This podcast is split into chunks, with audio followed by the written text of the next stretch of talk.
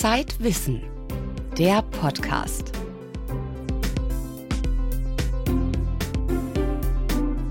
Herzlich willkommen zum Zeitwissen Podcast. Heute mit den folgenden Themen. Computer sollen argumentieren lernen. Das neueste Lieblingsprojekt der künstlichen Intelligenz. Eiszeit in Hamburg. Wie Menschen in extremer Kälte überleben. Alles aus Marzipan. Zu Besuch in einer ziemlich leckeren Fabrik. Und reich mir deine Hand, warum Händeschütteln gar nicht so einfach ist. Am Mikrofon begrüßt sie Hella Kemper.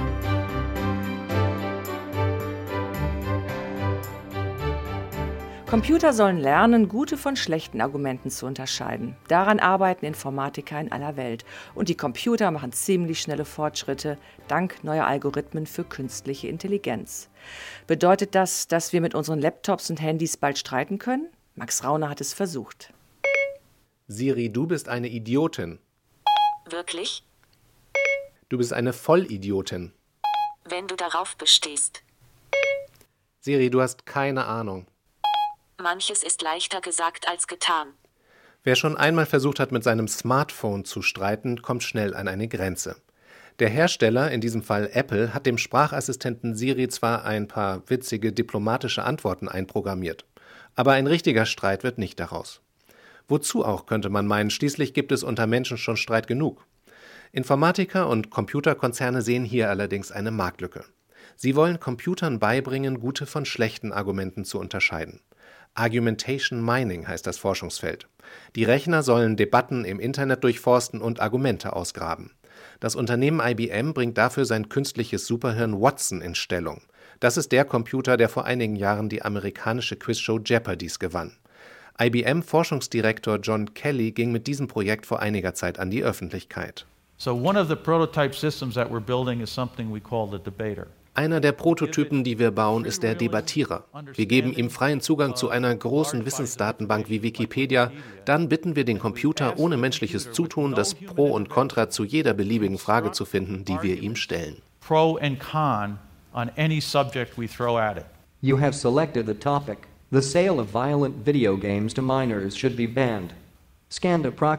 Sie haben die Frage gestellt, sollte der Verkauf von Gewaltvideospielen verboten werden? Ich habe ungefähr 4 Millionen Wikipedia-Artikel gescannt und die 10 relevantesten ausgewählt. Alle 3000 Sätze gescannt. Ich möchte die folgenden Argumente für die Ausgangsfrage anführen. Wer Gewalt in Videospielen ausgesetzt ist, zeigt einen höheren Erregungsgrad, mehr aggressive Gedanken und Gefühle sowie ein schlechteres Sozialverhalten. Außerdem fördern die Spiele aggressives Verhalten bei Heranwachsenden. Und schließlich können sie Kinder aggressiver machen. Und dann folgen drei Kontraargumente, die Watson in Wikipedia gefunden hat. Am Ende muss man sich selbst ein Urteil bilden. Aber sind einzelne Tatsachenbehauptungen aus einem Online-Lexikon schon gute Argumente? Informatiker von der Universität Darmstadt gehen einen anderen Weg. Sie haben echte Debatten analysiert, wie man sie auf Pro- und Kontraseiten im Internet findet. Der Computerlinguist Ivan Habernal erklärt das Ziel des Projekts. Wir wollen auch wissen, also wie stark ist ein Argument oder wie, wie äh, überzeugend ist ein Argument überhaupt? Ist das gut oder ist das schlecht? Und das ist eine schwere Aufgabe, weil man hat so gewisse schon äh, Vor Vorurteile und so weiter. Computer können diese Vorurteile und stillschweigende Annahmen in einer Debatte schwer durchschauen. Wie können sie dann gute von schlechten Argumenten unterscheiden? Die Forscher versuchten es mit Big Data Technik. Sie suchten sich 16 Streitfragen aus und sammelten von der Pro- und Contra-Webseite alle Argumente, die sie dazu finden konnten. Zum Beispiel zu der Frage, soll man sein Kind auf eine Privatschule schicken? Dann kann man die beiden Argumente vergleichen und fragen, ähm, ist Argument A mehr überzeugend als Argument B? Und Genau das haben wir gemacht mit vielen, vielen Daten. Also wir haben 16.000 Paare von Argumenten verglichen. Das würde ich selber nie im Leben schaffen. Die Forscher nutzten die Crowdsourcing-Plattform Mechanical Turk. Darüber rekrutierten sie Hilfsarbeiter, die die Argumente paarweise bewerteten, also jeweils zwei Pro-Argumente oder zwei Kontra-Argumente miteinander verglichen. Dann trainierten die Forscher mit diesen Daten ein künstliches neuronales Netz, sozusagen das Gehirn der künstlichen Intelligenz. Die spannende Frage war, wenn man dem Computer anschließend zwei Argumente vorlegt, würde er dann das überzeugendere erkennen? Durch einfaches Raten würde man in 50 Prozent der Fälle richtig liegen. Der Computer war besser. Die Menschen, die haben so etwa 90% Accuracy und unser bestes System, der hatte so 76, 78 war das, das beste System. Das heißt also, das System lernt schon was und kann was machen. Aber es, hat schon, äh, es gibt noch Raum zur, zur Verbesserung natürlich. Leider ist die künstliche Intelligenz eine Art Blackbox. Und man weiß nicht so richtig, worauf der Computer eigentlich achtet, wenn er ein Argument analysiert. Auch Ivan Habernal kann darüber nur spekulieren. Wenn man wirklich schlecht schreibt, dann wird das Argument schwächer betrachtet. Wenn man soll also gut argumentieren, soll man auch sich auf die Sprache fokussieren. Also nicht nur so einfach, ja, keine Grammatik und so weiter, weil dann ist das Argument ganz schwach. Das wird so betrachtet von den Leuten auch. Außerdem werden Argumente als überzeugender empfunden, wenn sie Zahlen enthalten oder Statistiken zitieren. Soweit so bekannt. In fünf Jahren, glaubt Habernal, wird es Suchmaschinen für Argumente geben. Dann kann man Google oder Bing fragen, sollte ich mein Kind auf eine Privatschule schicken? Soll ich Vegetarier werden? Soll ich aus der Kirche austreten? Ein bisschen gruselig klingt das schon, wenn die Maschinen einem das Argumentieren abnehmen. Aber können wir das eigentlich so gut? Ivan Habernal jedenfalls staunt manchmal über seine eigene Spezies. Also ich wundere immer, warum die Leute überhaupt im Netz argumentieren, das muss ich sagen in der Forschung. Also wenn ich die Daten selber gelesen habe, dann frage ich mich, also warum ja, einige Leute überhaupt was schreiben, weil das, das ist ziemlich schlecht. Fünf Jahre noch, dann streiten wir vielleicht mit Computern. Bis dahin können wir noch ein bisschen üben. Max Rauner über das neue Trendthema der künstlichen Intelligenz Argumentation Mining. Richtig streiten, das ist das Titelthema unserer neuen Ausgabe. Wir beschreiben rhetorische Tricks und Argumentationstechniken und die neun Eskalationsstufen eines Streits. Die Kunst zu argumentieren und sich zu behaupten im neuen Zeitwissen Magazin.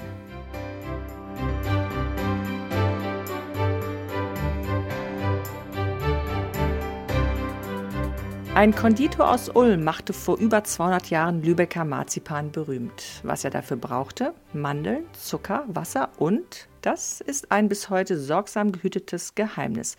Nur fünf Menschen kennen das Erfolgsrezept von Niederegger, dem wohl bekanntesten Marzipan hierzulande. Ich bin nach Lübeck gefahren, wo die Firma jeden Tag 30 Tonnen Marzipan-Rohmasse produziert. Daraus kann man ziemlich viele Marzipanbrote machen, Kartoffeln, Herzen, Weihnachtsmänner. Im zweiten Stock bei Niederegger sitzen aber die wahren Marzipanexperten, die Formenbauer. Sie entwerfen Blumen, Torten, Glücksschweine, Weihnachtsmänner, Ostereier, aber auch Schiffe, Kirchtürme und ganze Miniaturstädte. Wie das funktioniert, hat mir Nina Riedel beantwortet. Sie ist Konditorin bei Niederegger und man könnte sagen, eine Marzipankünstlerin. Firmen wollen praktisch zu Weihnachten Torten verschenken mit ihrem Emblem drauf und dafür muss eine Form gefertigt werden. Und die müssen wir richtig von Hand ausstechen, jede einzelnen Buchstaben, jedes Detail.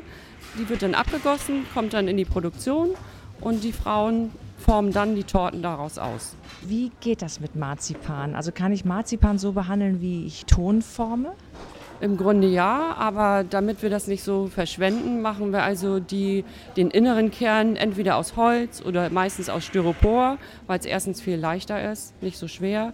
Und ähm, es würde in den Größen auch, die sind ja manchmal bis zum Meter hoch, würde das einfach ineinander zusammensacken. Und das hätte man beim Ton ja im Grunde genauso. Und dann schneide ich dann aus Styropor die Grundform und belege das dann mit Marzipan und modelliere das dann noch aus.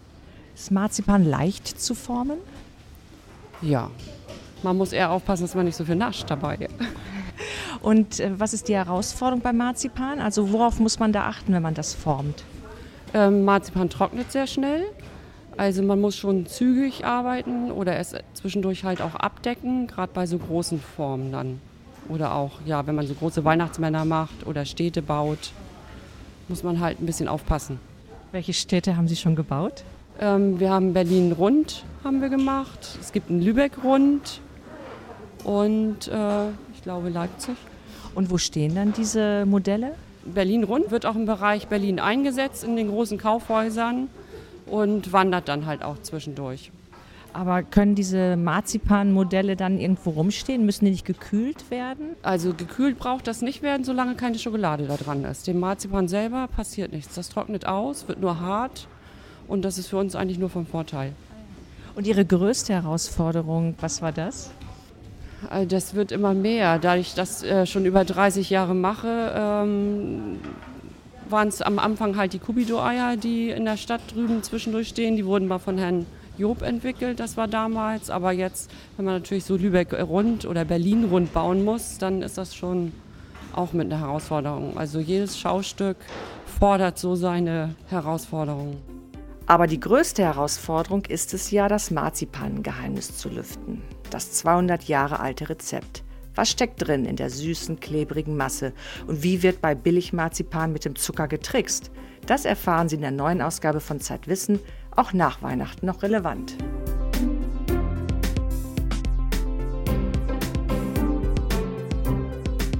Beim Händeschütteln kann man je nach Kultur jede Menge falsch machen. Für die einen ist es ein alltägliches Begrüßungsritual, für andere ein intimer Kontakt oder auch ein Weg, Krankheiten zu übertragen.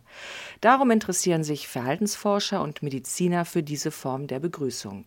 Unser Autor Lennart Püritz über ein vielschichtiges Ritual. Wann und wo das Händeschütteln entstand, lässt sich nicht mehr rekonstruieren, sagt Wulf Schiefenhöfel. Der Mediziner und Anthropologe forscht am Max-Planck-Institut für Ornithologie im bayerischen Seewiesen. Zur Zeit der Römer und Griechen gab es offenbar den Händedruck schon. Das ist belegt aus mehreren Quellen. Aber die Menschheit ist ja nun viel älter. Um das herauszubekommen, äh, könnte man sich annähern, indem man die Begrüßungssitten bei anderen Kulturen sich anschaut. Das Verhalten unterschiedlicher menschlicher Kulturen untersuchen. Genau das macht Schiefenhöfel seit 50 Jahren, vor allem im Hochland von Neuguinea. Sein Fazit? Ein Blick in die heute noch lebenden traditionellen Kulturen zeige, dass Händeschütteln ursprünglich nicht global verbreitet war, sich dann aber in vielen Weltgegenden durchgesetzt habe.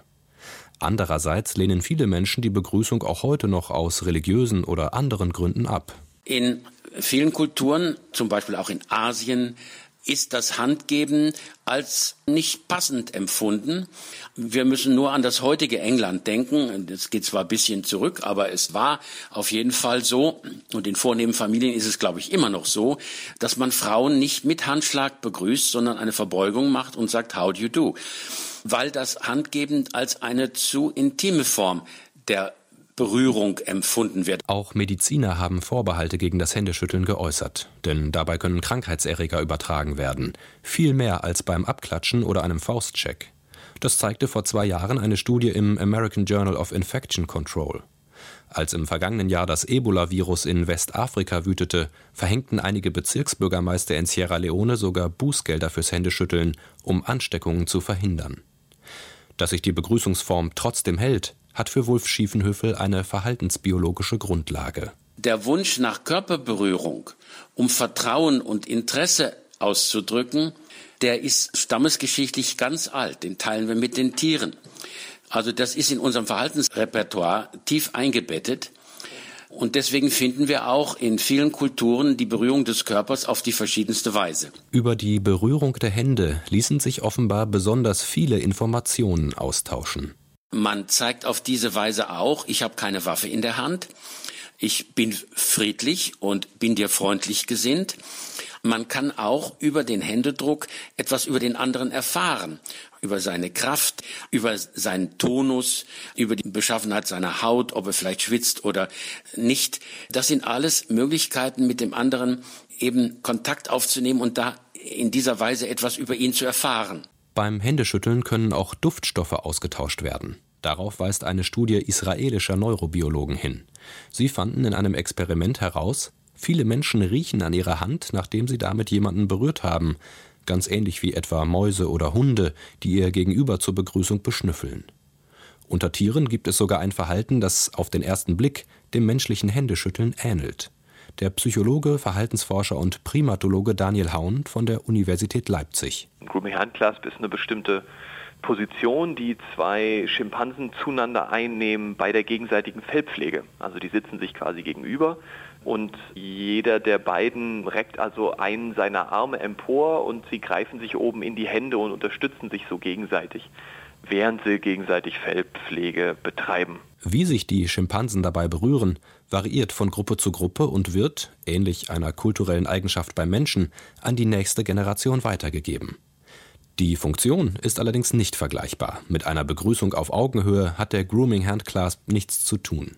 Er könnte vielmehr ein gut sichtbares soziales Signal für die anderen Gruppenmitglieder sein. Und das kann natürlich sehr nützlich sein, wenn ich zum Beispiel gerade mit einem ranghöheren Männchen zusammensitze und wir uns gegenseitig das Fell pflegen, dann weiß jeder, dass ich zu diesem ranghöheren Männchen im Moment eine recht gute Beziehung habe. Auch der Blick auf die nächsten Verwandten im Tierreich verrät also nicht, wann der Mensch oder dessen Vorfahren sich erstmals die Hände schüttelten.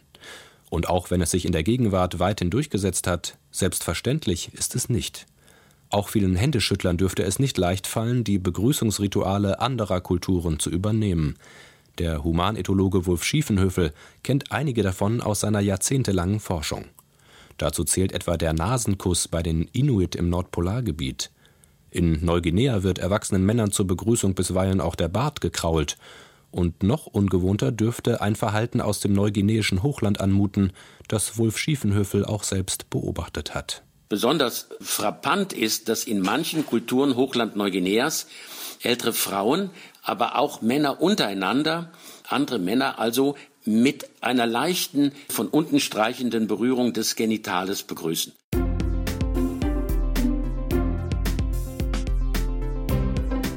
Dem Klimawandel zum Trotz. Offiziell leben wir in einer Eiszeit. Denn die ist dadurch definiert, dass mindestens einer der Erdpole, also Nordpol oder Südpol, vergletschert ist. Und das ist seit drei Millionen Jahren der Fall. Zugegeben, unsere Temperaturen sind nichts gegen die Kälte, die noch vor 20.000 Jahren herrschte. Die Doppelausstellung Eiszeiten in zwei Hamburger Museen geht der Frage nach, wie die Menschen die Herausforderungen ihrer extremen Umwelt gemeistert haben. Insa Schiffmann hat für uns die Ausstellung besucht. Sie wollte wissen, wie lebt der Mensch im Eis. Berlin hat Glück gehabt, dass es vor 20.000 Jahren noch nicht auf der Welt war. Die Stadt hätte sonst nämlich umziehen müssen. Damals erreichte die letzte Eiszeit ihren Höhepunkt, die sogenannte Weichselkaltzeit. Gletscher hatten sich von Skandinavien über die Ostsee vorgeschoben. Da, wo heute Berlin liegt, war das Eis mehrere hundert Meter dick.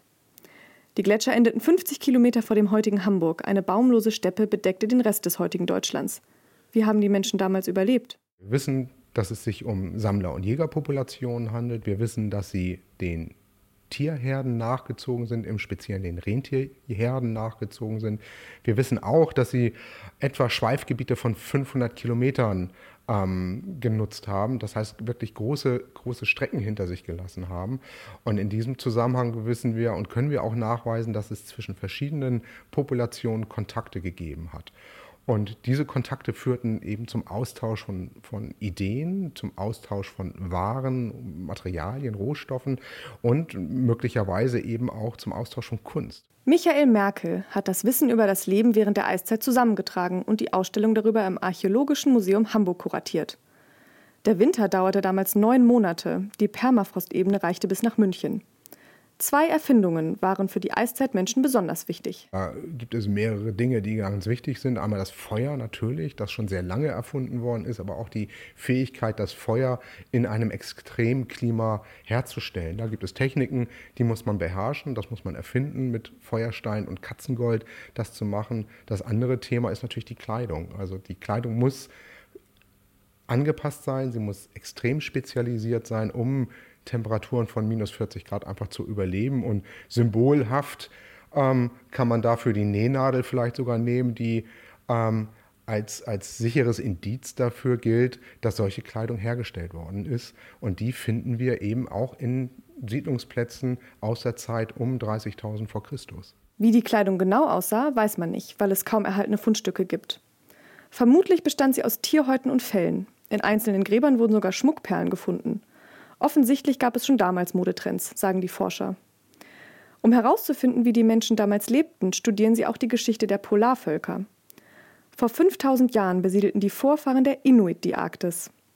Der Ethnologe Karl Triesch weiß, warum sie immer noch da sind. Weil das ihr äh, Alltag ist, weil das ihre Heimat ist, weil sie äh, diese Region lieben und schätzen und äh, einfach die technischen Voraussetzungen haben, äh, die Lebensführung haben, die ihnen das auch in fantastischer Weise ermöglicht. Karl Triesch hat dem Alltag der Inuit eine zweite Ausstellung in Hamburg gewidmet. Sie ist am Völkerkundemuseum zu sehen. Schon vor Hunderten von Jahren fertigten Inuit Schneebrillen an, die nur in der Mitte einen feinen Schlitz zum Durchschauen hatten und so vor Schneeblindheit schützten.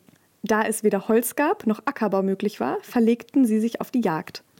Sie bauten Unterkünfte aus Eis und verbrannten zum Heizen Tierknochen. Ihr gedrungener Körperbau verpackt viel Volumen in wenig Oberfläche. Das wirkt dem Wärmeverlust über die Haut entgegen. Spezielle Gene bescheren den Inuit einen einzigartigen Fettstoffwechsel. Damit können sie die fettreiche Ernährung in der Arktis, hauptsächlich Robben, Walrosse und Fisch, optimal verwerten. Das Beispiel der Inuit ist der Beweis. Der Mensch kann sich an das Leben im Eis anpassen, mit Erfindungsreichtum und ein bisschen Hilfe von Mutter Natur.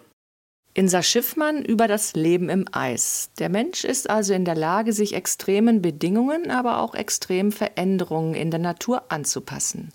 Klimaforscher diskutieren das paradox anmutende Szenario, dass die globale Erwärmung Europa vorübergehend abkühlen könnte, nämlich dann, wenn der Golfstrom versiegt, unsere Warmwasserheizung. Über den neuesten Stand dieser Debatte berichtet unsere Eisexpertin Insa Schiffmann in der aktuellen Ausgabe von Zeitwissen. Im neuen Heft haben wir außer dem Streiten, der Eiszeit und dem Marzipan noch ein paar andere Themen. Richtig schenken, das ist eine Kunst, wer sie beherrscht, lebt sogar gesünder. Richtig lieben, eine Verteidigung der wahren Liebe mit ein paar ziemlich klugen Gedanken aus der Philosophie. Das war der Zeitwissen Podcast. Sie können uns auf iTunes abonnieren oder auf Soundcloud und Deezer hören. Außerdem halten wir Sie auf unserer Facebook-Seite facebook.com/zeitwissen auf dem Laufenden. Am Mikrofon verabschiedet sich Hella Kemper.